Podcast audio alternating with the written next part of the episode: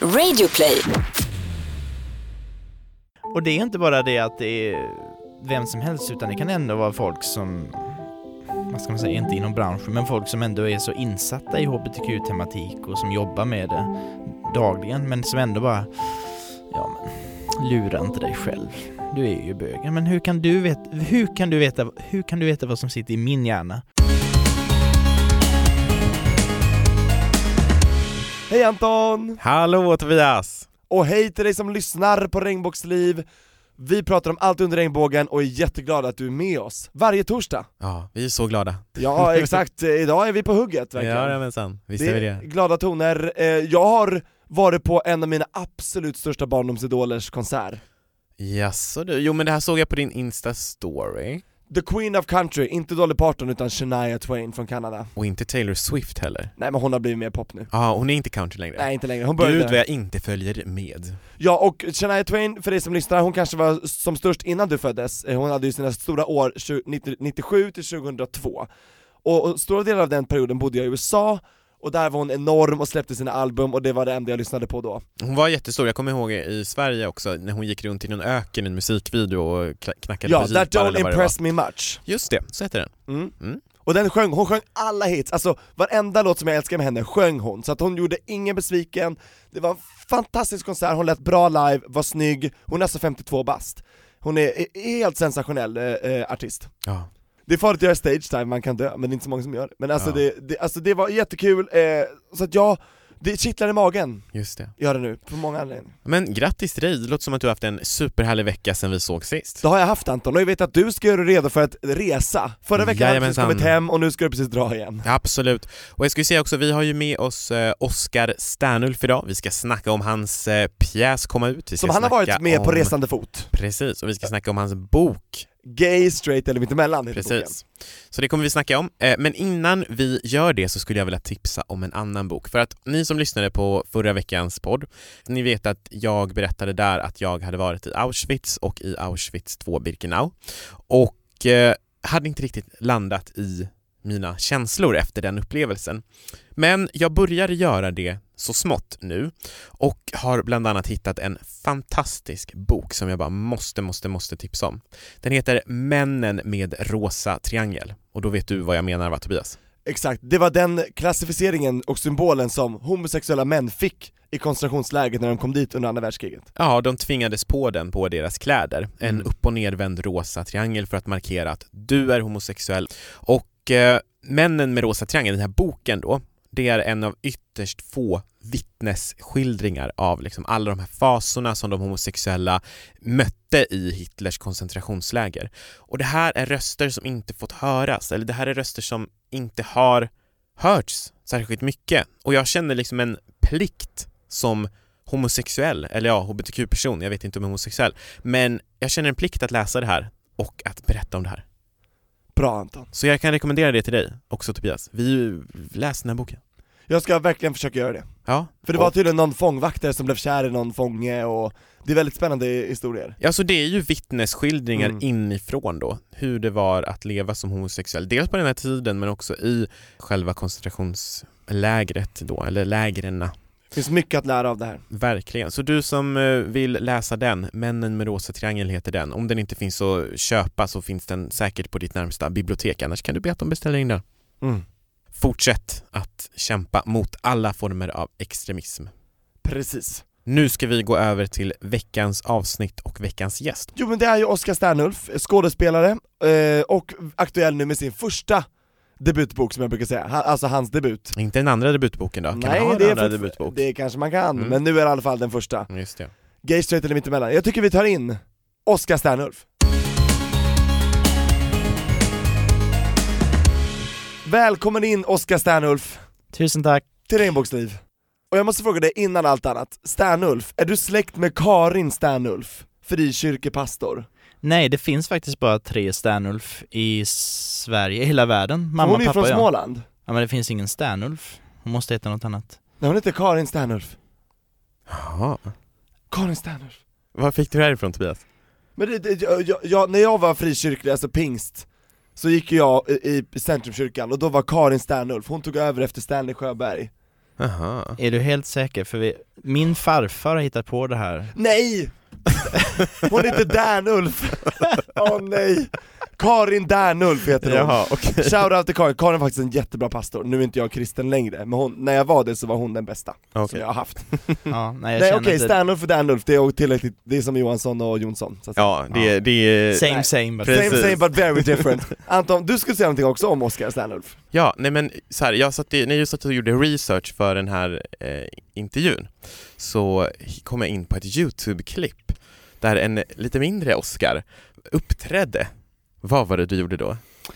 1995 Var det sikta mot stjärnorna? så var jag med i Småstjärnorna. Ja, vad kul! Alltså Hur det varit var min du då? dröm hela mitt Då var liv. jag 10. 10 bast, Det var första året som de eh, sände. med Agneta Sjödin, Agneta var med. bästa. Men alltså det här måste ju varit nästan alla barns dröm. Det, Det, var, var, ju så här, det var det. jag stod, alla hade det här på deras skolor, alla hade det här i eh, hemmet och så vidare. Det här var innan. Idol och Popstars och, och Fame Factory, det var innan allt det där fanns. Mm. Så var det ju, så det var första smaken på att man kunde vara stjärna själv. Men vad sjöng du och av vem? Jag sjöng eh, Den glider in. Va? Vadå, vadå, eh, Sean Banan? Ding, ding. Nej. Nej det här var ju innan Sean Banan. Ja jag tänkte Eh, den glider in med Nick Borgen. Den glider in, den glider in, Ja, den glider pucken. in i mål igen. Ja, inget annat. Åh gud, du var för din tid. För sen gled det in, flera år senare. Kanske var lite fräckt mig att säga så. Men det finns ju på min webbplats. Standulf.se. Ja, där kan man gå in och säga om man vill kika på hela framträdandet. Det var fantastiskt roligt att se. Men vad kul alltså. Och då var det ju mycket med dialekt också. Jaha, ja. Ja, då då, kom- då hade du jättemycket Då kom blekingska. Mm. Ja. Det var kul. Det. Jag älskar dialekter, det, det är härligt tycker jag. Det är charmigt. Men ni kommer, var kommer ni ifrån? Härifrån. Jag kommer från Kiruna. Och det är nästan ingen som kan gissa vad det är. För Antons dialekt är som bortblåst. Men inte när jag varit hemma vid jul, då pratar jag jättemycket norrländska. Nu tycker jag vi ska prata om dig Oskar och eh, din föreställning, för nu har du ju faktiskt firat 300 framträdanden. Alltså det är ju värt en Ja, det- liten klapp där alltså. Verkligen. Men tusen tack, tusen Du har tack. kommit ut 300 gånger, kan man säga så? Ja, det kan man säga. På scen i alla fall. 300 gånger. Blir det lättare för varje gång, eller hur känns det? Det känns ungefär likadant varje gång. Mm. Det är inte, det är inte svårt nu för tiden. Nej. Men det är, det är väldigt intressant för den här föreställningen den vänder sig inte bara till skolungdomar utan jag har ju spelat den på tiotal Pride-festivaler, bland annat Kiruna då. Eh, på museer, på olika företag och så vidare och så vidare. Men främst så spelar jag på skolor för 15-16-åringar och det är ju den åldern som är den känsliga åldern att komma ut eller sin identitet och sin sexuella läggning. Så det är väldigt medvetet såklart att spela för just dem, för de behöver se den här. Absolut, absolut. Jag årskurs 8 uppåt, det är inte årskurs 7 för jag känner där är de lite för unga för att på något sätt kunna ta in det men jag, jag känner att årskurs 8 är väldigt bra att Mm. börja med. Ja, du är nog till helt rätt ålder. Det är precis, det är en sån föreställning hade väl både du och jag velat se när vi gick i åttan kanske? Det hade varit mycket roligare att göra det än att ha någon tråkig lektion som man kanske inte ens hade när man berörde det här ämnet. Ja men precis, man kan Mm. ju, det, det ena utesluter ju inte det andra så. Nej men fan, fantastiskt, och för den som inte vet, kan du berätta lite om föreställningen? Föreställningen heter Komma ut. Den är till 50% helt påhittad. Den är till eh, 30% inspirerad av en intervjubok som heter just Komma ut som är skriven av Anders Örman, chefredaktör på QX. Och 20% så är den självupplevd. Så, så det är ju väldigt mix av alltihop och jag, det är ju en ganska vanlig fråga jag får efteråt. Hur mycket av det här är du? Vem, vilken, vilka av karaktärerna finns och inte och så vidare. Och vilka scener har hänt dig liksom? Ja men precis. Och det Det- säger jag ju inte. Nej, men du säger i alla fall att det är en scen när moster tar huvudrollskillen till akuten, Ja. eller till vårdcentralen och vill bota hans homosexualitet, och den är inte självupplevd. Nej, Din moster gjorde inte det mot dig. jag har ingen moster så det Då är det omöjligt att det är Ja men däremot har jag en annan släkting utan att säga för mycket som har valt att ta avstånd med hela familjen. Va? Mhm. Är det, det är alltså någon, på någon sån här foster, moster, faster, farmor, farfar nivå alltså? Ja, en släkting. En släkting? Mm. Som I Blekinge? i Blekinge. Mm. Och det är, det är inte, alltså Jag har ju alltid vetat att den här personen har haft lite tråkiga värderingar. Vi har alltid haft en väldigt bra kontakt förut. Men eh, när jag hen fick reda på det sist och eh, reagerade på det sättet som jag trodde och valde att säga, eller skrev då på Messenger där vi skrev att ja men du vet min ståndpunkt är detta så jag väljer att På Facebook, Men det tycker, vad jag, jag lågt! tycker det är så sjukt så här. man bara du gillar killar så därför gillar inte jag dig. Alltså det är, ja jag fattar inte. ja, det, Och problemet är det också att hen vet dessutom att jag är bisexuell så det borde ju då borde ju ändå chanserna man säger vara att jag kan, att jag har haft förhållanden både med tjejer och killar så jag, det borde ju finnas på något sätt lite så ja ah, men han kanske kommer bli ihop med en tjej men nej det hjälpte inte. Det hjälpte inte att jag bara var bisexuell. Jag tror att den här personen kanske tänker att du, du har brutit mot heteronormen, nu är det kört Ja, och sen två år senare så var jag på ett bröllop till en annan släkting och eh, valde att gå fram till den till släktingen som valde att säga upp bekantskapen och eh, så, så tänkte jag, ja men nu, nu måste väl hen faktiskt eh, be om ursäkt hur hen har betett sig. Så då gick jag fram och sa hejsan och sen släktingen hej då och så vände ryggen till. Jag bara, jaha, okej. What? Det låter inte som så mycket att hänga julgranen eller behålla. Nej, alltså nu har vi ingen kontakt längre och det är väldigt tråkigt att, att folk är fortfarande 2016, 2017, 2018 har den här attityden men jag hoppas på något sätt att på någon, någon gång i framtiden att personen kan be om ursäkt men jag har väldigt svårt att se det. Men Ja. hur har andra släktingar reagerat mot den här släktingen då? Ja, eh, de har ju valt att ta avstånd från det. Jaha, Ja, så... men är den släktingen helt isolerad nu eller? Den har väl en egen familj med, Nej, det har... inte? inte? Nej. Ja, inte direkt utan Jaha. har valt det här att vara, istället för att svälja stoltheten och be om ursäkt så har personen valt att bli mer för sig själv. Det är väldigt tråkigt. Jag lider ju inte av detta. Jag Men du hoppas ju, ändå på någon slags förening? jag vet, alltså jag tror det, det är för sent nu. Det har Ja. gått två och ett halvt år efter.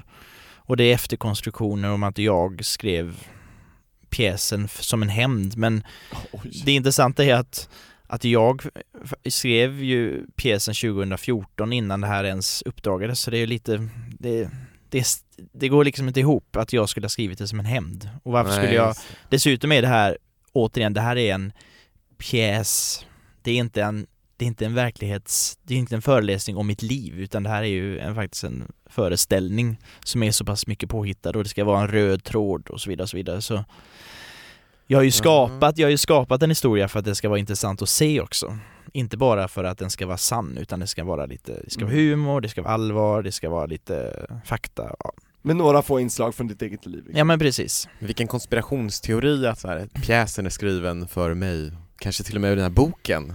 Ja men precis, ja men precis Jag skulle säga, smickra inte dig själv släkting, du vet vem du är. Ja, det där, det är...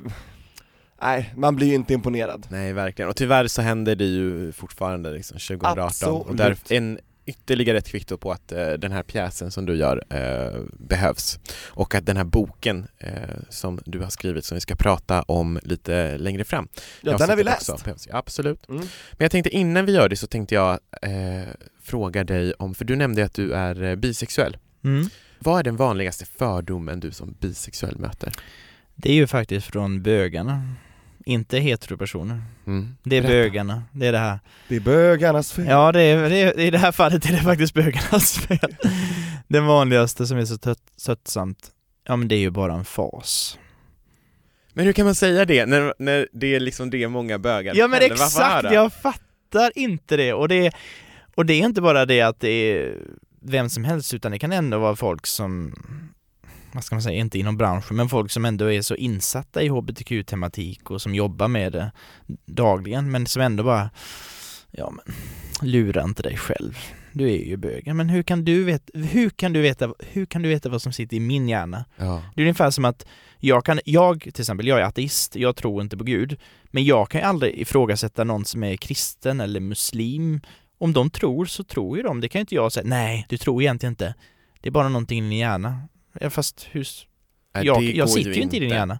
Tror inte ni att det kan vara så att, att eftersom att bögar är en minoritet, så vill de gärna se varje chans till att få en ny allierad? Nej, jag tror jag inte tror faktiskt det. det, Nej. jag, jag tror det, Uh-uh. jag tror det här, att då blir det så här, nej men om du, om du är med oss, då blir vi fler och då kan vi göra vår röst hörd. Tror ni inte bara att det är någon slags kollektivt, jag gissar det, framförallt äldre män som jag har mött också som Nej. säger så här: det är bara en fas, då, då blir det så här, nej men då förlorar ju vi någon om det ska vara en egen kategori. Jag tror att det här är bara en självisk, egoistisk Nej, men eh, jag, tanke. jag, jag tror inte att många Jag utgår från att, att man ska rekrytera liksom andra bögar. Nej, men jag, tror äldre tänker Jo, så att det är så här, det här- vi vill ha fler i vår ringhörna för, för att göra vår röst Men starkare. det här, det här är inte äldre som säger det här till mig. Inte? Nej, utan det är ju Men då, är- då är det yngre också som håller på så här och vill ha fler i ringhörna. Nej, men jag tror faktiskt, jag har Jag en teori. Min teori går ut på att Hönsgård. eh, det här är personer som själva har liksom först kommit ut som bi, för det är ganska vanligt att man kommer ut som bi och sen kommer ut som bög. Extremt vanligt, det är Ja. nästan alla i princip. Och då kanske de tänker att så här, ja, men jag har också varit i den fasen, du kommer komma ur den fasen. Att det är därför, att Jo, de bara till jag, sig själv. Jag kan ju inte haft fasen i typ 15 år, det är en väldigt lång fas. Ja det kan man ju ha, vissa förnekar ju hela sitt liv men jag menar, jag är ganska, Ja. jag känner mig, jag har haft förhållanden både Men med vi kan väl enas om att det är en egoistisk tanke att man att vara bisexuell. Nej, nej, att, att de, de män som bara gillar män antar att andra män som gillar män också bara gillar män. Det känns väldigt egoistiskt, jag tror de antar det. Ibland kan det vara sådär, ja det behöver inte vara att de säger någonting, kan det bara mm, mm, det är du, just det. Mm. Aha. Ja du är, mm, du är, du är bisexuell och så så. Ja. Ja. Ja men det är jättekonstigt att det finns så mycket fördomar också i våra eget liksom, Ja men det, det är ju community. framför alltså Det är ju inom communityt jag tycker det är mest just vad det gäller mot bisexualitet Vad det gäller heteropersoner så är det så här, de vet att det finns hetero, homo, bi, trans De lär sig även nu att det heter transperson, alltså de, eh, eh, Heteropersoner tycker jag är extremt öppna, de lär sig mer och mer och de vill lära sig mer och mer också så jag tycker det är Men det är för att de vet att de är majoritet och har inte tolkningsföreträde, så de går på nålar, de ska vara jävligt försiktiga med vad de säger till Mm. minoriteter, det är Ja. därför, det är bara därför. Så är det ju. Ny säsong av Robinson på TV4 Play. Hetta, storm, hunger. Det har hela tiden varit en kamp. Nu är det blod och tårar. Fan händer just nu. Det. är Detta är inte okej. Robinson 2024, nu fucking kör vi! Streama söndag på TV4 Play. Ett poddtips från Podplay. I fallen jag aldrig glömmer djupdyker Hasse Aro i arbetet bakom några av Sveriges mest uppseendeväckande brottsutredningar. Går vi in med hemlig telefonavlyssning och, och då upplever vi att vi får en total förändring av hans beteende. Vad är det som händer nu? Vem är det som läcker? Och så säger han att jag är kriminell, jag har varit kriminell i hela mitt liv men att mörda ett barn, där går min gräns. Nya säsongen av Fallen jag aldrig glömmer på Podplay. Men Oskar, nu undrar jag också lite grann här. Du, du får ofta en fråga, säger du, om queer. Ja! Det- Och det, det råder ju delade meningar inom communityt där också, vad queer är. Oj oj oj, ska jag gå in på det? Vad är queer för dig? Jag kör ju med den här äh, akademiska, alltså vad det står, vad man säger att det är. Så då har jag lite ryggen fri så det inte blir fake news, ja det kan ju folk Hashtag. beskyll- beskylla mig för ändå. Men det är ju som jag säger efter föreställningarna när jag besvarar frågor, det här är ju min, mina personliga svar så man kan inte säga att gäller för alla. Det finns till och med föreläsare i Sverige som föreläser om just queer som har en och en halv timme om just det begreppet så det är kan är hur brett som helst. Men jag brukar säga att det är ett ifrågasättande av heteronormen och tvåkönsnormen. Att allt inte är svart eller vitt. Vissa ser sig som han, vissa som hon, vissa som hen, könsneutralt, vissa som hin, den där. Ja just det, hin är också intressant, det har vi inte pratat så mycket om, mest och hen. Vissa ser sig som den, vissa ser sig som det. Så det, alltså, det finns ju så, och bara för att jag sitter här nu med er, jag har en, en förlovningsring här, jag låter Gratulerar. Tack så mycket, för en månad sedan ungefär. Woo. Eh, jag, nu, nu ser man inte det i podden, men jag ser ut som en man, jag låter som en man och för att jag har en eh, förlovningsring på fingret så behöver inte det betyda automatiskt att ni ska tro att jag är tillsammans med en man bara för det, eller förlåt, med en med en tjej bara för att det är normen och säger jag att jag och min partner ska ut och resa, ja men vad gillar hon att resa? Säger jag, använder jag mig av ett neutralt uttryck Använd då gärna neutralt uttryck tillbaka. Jaha, vad ska du och sambon åka? Så det inte bara blir för givet att, ja men vad ska du och din tjej åka? Utan tänk lite mer queer, tänk lite mer öppet. Så du försöker liksom undervisa din omgivning Ja, men-? Ja, och jag tycker definitivt, jag blev lite ifrågasatt av en, en tonåring redan för, för två veckor sedan om det, men jag tycker att även heteropersoner kan ha ett queer-tänk, definitivt. Det tycker Till exempel vid anställningsintervjuer, om, man, om det är intressant att veta om de har någon partner, då använder man sådana neutrala ord ja, hela tiden. Och man får ju inte, hört. och man får ju inte ens fråga om sexuell läggning på en anställningsintervju. Får man fråga om de har en partner? Jag tror inte man får det för det är relevant för anställningen. Men jag vågar inte riktigt svära på det. På vilken anställning? Ja men precis. Ja men jag tror inte, alltså du, Ja. det är likadant, du får inte fråga en tjej om hon vill ha barn eller inte på en anställningsintervju. Förstår du mellan en tjej och en kille i, som sista två personer och killen får det jobbet, om man har frågat tjejen om det, då kan hon gå till diskrimineringsombudsmannen. Precis. Det är Mm. mycket, mycket som går in i det här. Mm. Ja men verkligen. Så det är väl, det är väl queer. Kort, det här var ett kortfattat svar. Ja, icke-binärt liksom. Mm. Mm. Vi kanske ska med någon så här queer-teoretiker i podden längre fram. Ja, det låter Om du har några bra tips så tar vi gärna emot det. Ja, jag känner ingen queer-teoretiker, men jag vet att folk föreläser om det i alla fall. Mm. Ja, men intressant. Den här föreställningen som du har nu spelat 300 gånger, Över 300 över 300 gånger nu. Ja. I föreställningen så eh, brukar du avsluta med att eh, eller de, publiken får skriva ner frågor. Precis. Berätta det. på lappar. Det stämmer. Gud vad ni är pålästa. Jajamän. Bra grabbar. Det är nästan som att vi har sett den. Ja, precis. får ni göra någon gång. Jajamän. Jo, eh, föreställningen är cirka 50 minuter. Sen får eh, publiken skriva ner frågor anonymt och individuellt under 5-7 minuter. Och jag brukar alltid säga det, ni får gärna skriva sex frågor, men inga sex frågor. Ah, men det händer ändå att det kommer upp kanske? Det kommer ändå, men det är i och med att jag får ju in frågorna sen, sen får publiken gå ut, så läser jag igenom, så väljer jag ut de frågorna som jag Du filtrerar så att säga? är relevanta. Och sen är det cirka en halvtimme där jag svarar på frågor om allt från vad är queer, hur känns det att vara bög, det? smittar homosexualitet, kan jag som heteroperson gå pride, hur skaffar man barn som hbtq-person? Alltså det är väl, de är ju väldigt smarta liksom. Och du har varit väldigt smart, för du har tagit de roligaste och tokigaste frågorna från de här, Mm, och de vanligaste. av de vanligaste, och gjort till din bok, Ja, debutboken. det be- min Den för- första. som vi har sagt, den första debutboken. Exakt, kan man ha en andra debutbok? Frågade Anton mig förra veckan. Det vet jag inte, men eh, jag lägger ingen värdering i det. Men din första debutbok, Ja. Gay, straight eller mittemellan? heter boken ja. ja. Idén kom av att jag, jag sparade alla lapparna från början och eh, hade även hjälp av en, eh, nu är inte hon kvar längre, men min eh, kära kollega Ida. Hon har inte gått bort eller? Nej nej nej, nej. Hon, har, hon, har, gått- hon har gått vidare i Ja, livet. I karriären så Ja. Men Så- ni samarbetade då? Ja, vi samarbetade då och hon hjälpte mig mycket med att eh, sortera frågorna och skriva ner dem och ta dem i olika kategorier. Så det var allmänt, det var familj, det var fördomar. Och sen eh, fortsätter jag med arbetet efter, efter ett tag och sen eh, har jag sammanställt då en bok med de absolut roligaste, knäppaste och vanligaste frågorna enligt de kategorierna då. Och eh, har även en del som är med definitioner från A till Ö i princip. Allt från, ja men även vanliga begrepp som straight och eh, homosexuell och hbtq-person men även det som folk kanske har svårare för att veta vad det är icke-binär och pansexuell och, och så vidare och så vidare. Och du kan allt det här? Jag kan det mesta i alla fall. Jag har ju, alltså, jag har ju lärt mig så otroligt mycket. Det var så kul, jag var på, för några veckor sedan så gjorde jag min internationella debut med just komma ut i Oj. Helsingfors och spelade där. Dock på svenska, för det var på den finlandssvenska scenen på Luckan som är deras eh, kulturcentrum. Vad skönt att slippa göra det på finska. Det hade varit svettigt. Jag gjorde, jag gjorde Mamma Mia, musikalen på finska i våras. Det var svettigt. Wow!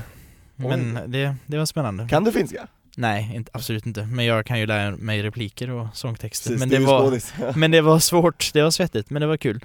Men där, då pratade jag just det här med det som jag tror att vi in, inom HBTQ plus communityt gör fel, det är att vi tar för givet att folk kan alla begrepp hela tiden och att vi på så sätt kanske blir lite nedlåtande eh, mot heteropersoner och då kanske de backar istället för de kanske vill lära, det är bättre att var öppen och försök alltid svara, även om du tycker att frågan låter dumt så se ändå, se ändå till att svara på den. Men då sa jag så här, ja för det är inte alla som vet att, ja men om du är en, ehm, en icke-binär queer-feministisk transperson, det är ju inte alla som vet vad det är och då var en i publiken, ja det är jag.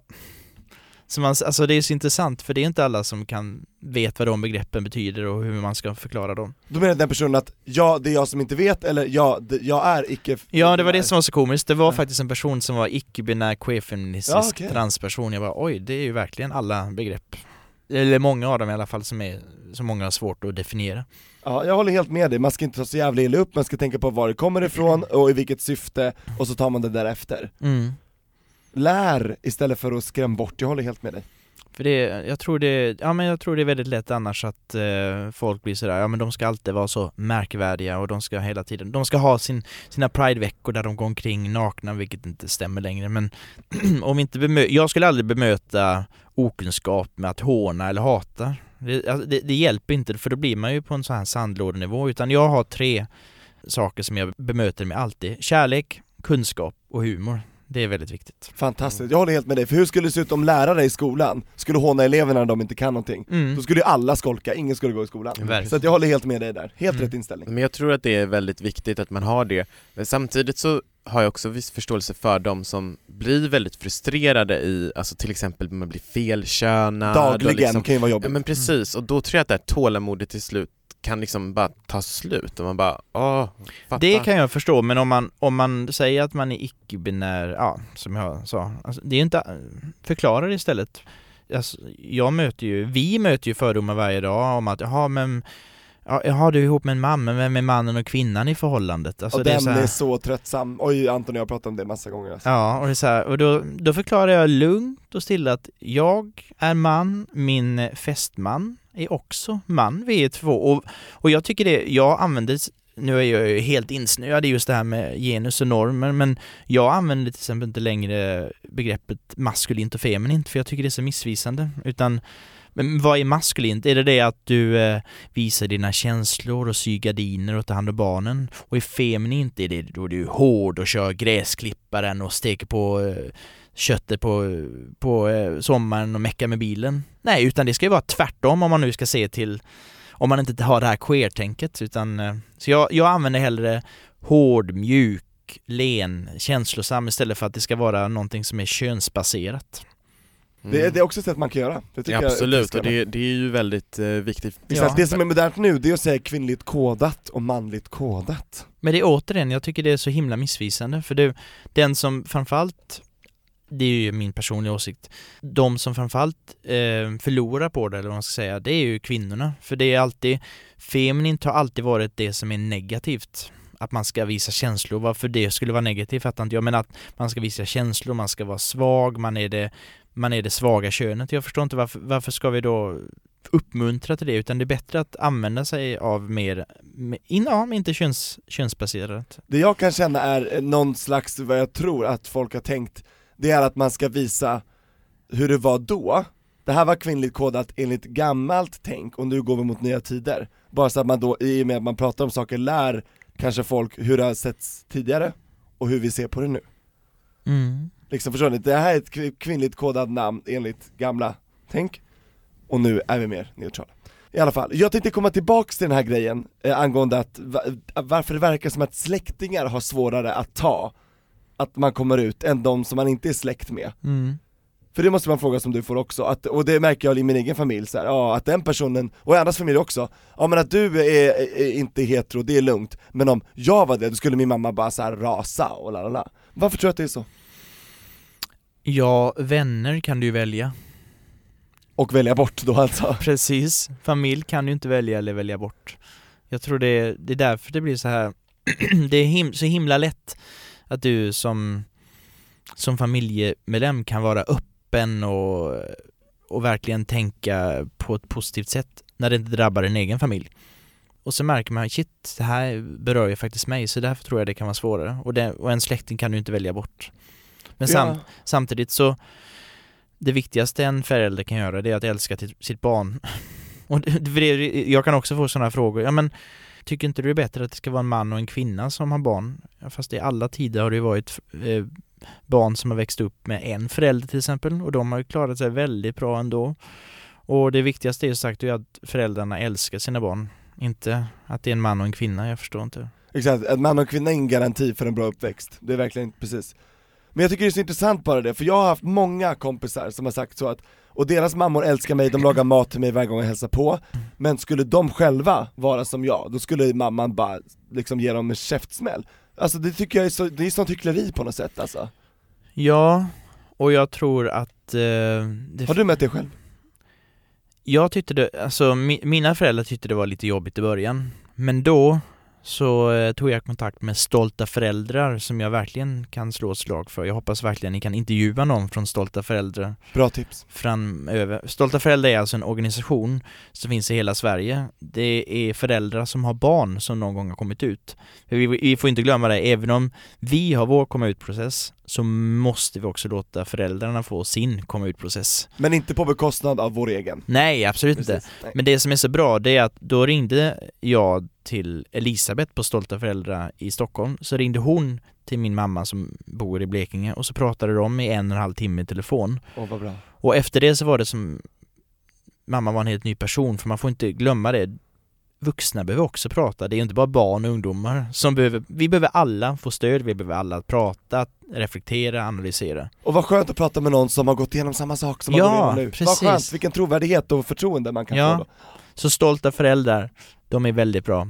Hint hint. Mamma, Mm. ring dem. Och vi har ju väldigt många stolta föräldrar som lyssnar på podden vet jag. Kanske inte just som är med i den föreningen men det brukar ju vara många Jo, det, föräldrar som jo jag vet. Och vi har haft med mamma Harrison också till Victoria, har varit med också. Och Maria Järn som Ja, och mamma. varit väldigt stolt över sina barn. Ja, och jag, jag vet till exempel att eh, Katrin som eh, jobbar med Stolta föräldrar nere i Blekinge, som startade Stolta föräldrar där nere, hon säger det är en enda podd som jag aldrig missar och det är Regnbågsliv. Åh vad fint! Gud vad glad jag blir. Så hon Åh. kommer lyssna på det här också. Åh, Du vet vem det är, tack så mycket Katrin. Puss till dig. Verkligen. Vår tid börjar ju tyvärr springa iväg. Det har varit supertrevligt att ha med dig idag här Oskar. Men jag tänkte innan vi lämnar varandra för den här gången, vad, vad händer i ditt liv härnäst? Jag kommer fortsätta turnera med eh, bland annat komma ut. Det är hela hösten är fullbokad och våren är redan 80-90 föreställningar bokade så det är ju Du närmar dig 400 då alltså? det Det, kommer det, ja det, under 2019 kommer det definitivt vara det. Och dessutom har jag skrivit klart en ny monolog som kommer ha premiär senvåren 2019 och det här är breaking news. Jag skulle egentligen inte säga det här förrän om några veckor men ni får reda på det nu, sen får jag göra det Facebook aktuellt lite senare. Fantastiskt. Kom ihåg vad ni hörde det först. Den här eh, monologen heter hashtag snygg, hashtag snyggare, hashtag utbränd och handlar om sociala medier och psykisk ohälsa. Väldigt viktigt. Superaktuellt. Ja, det går ju också att följa mig på alla sociala medier om man vill det framöver och se allting som händer, både Instagram och Facebook och webbplats. Och köpa din bok, Ja! såklart. Gay, straight eller mittemellan på QX shop. Precis, och in på vår Instagram, regnbågsliv, eller Facebook, regnbågsliv, och där har, kommer vi ha taggat och lagt upp allting om Oscar Sterner, så det är bara att gå in där och kolla. Underbart. Mm. Tusen tack för att du eh, besökte oss idag. Jättekul att vara här. Tack. Och sista frågan nu, om du måste välja en person som du tycker absolut måste vara med i Regnbågsliv, vem blir det? Och varför?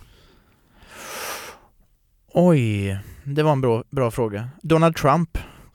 För att, Han behöver lära sig mer om kärlek. Ja. mellan alla människor. Ja. Jag är så arg fortfarande på hans transban. ja, men allt han gör är ju, det hade varit intressant att få honom att få lite mer kärlek i livet. Ja, för han, jag tycker också han är dålig på att visa kärlek till sin egen fru.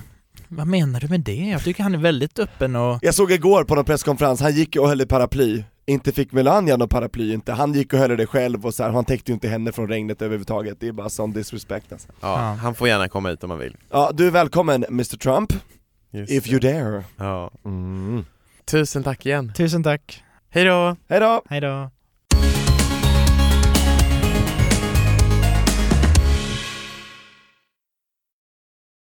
Ny säsong av Robinson på TV4 Play. Hetta, storm, hunger. Det har hela tiden varit en kamp. Nu är det blod och tårar. Fan händer just det. Det är detta inte okej. Robinson 2024, nu fucking kör vi! Streama söndag på TV4 Play.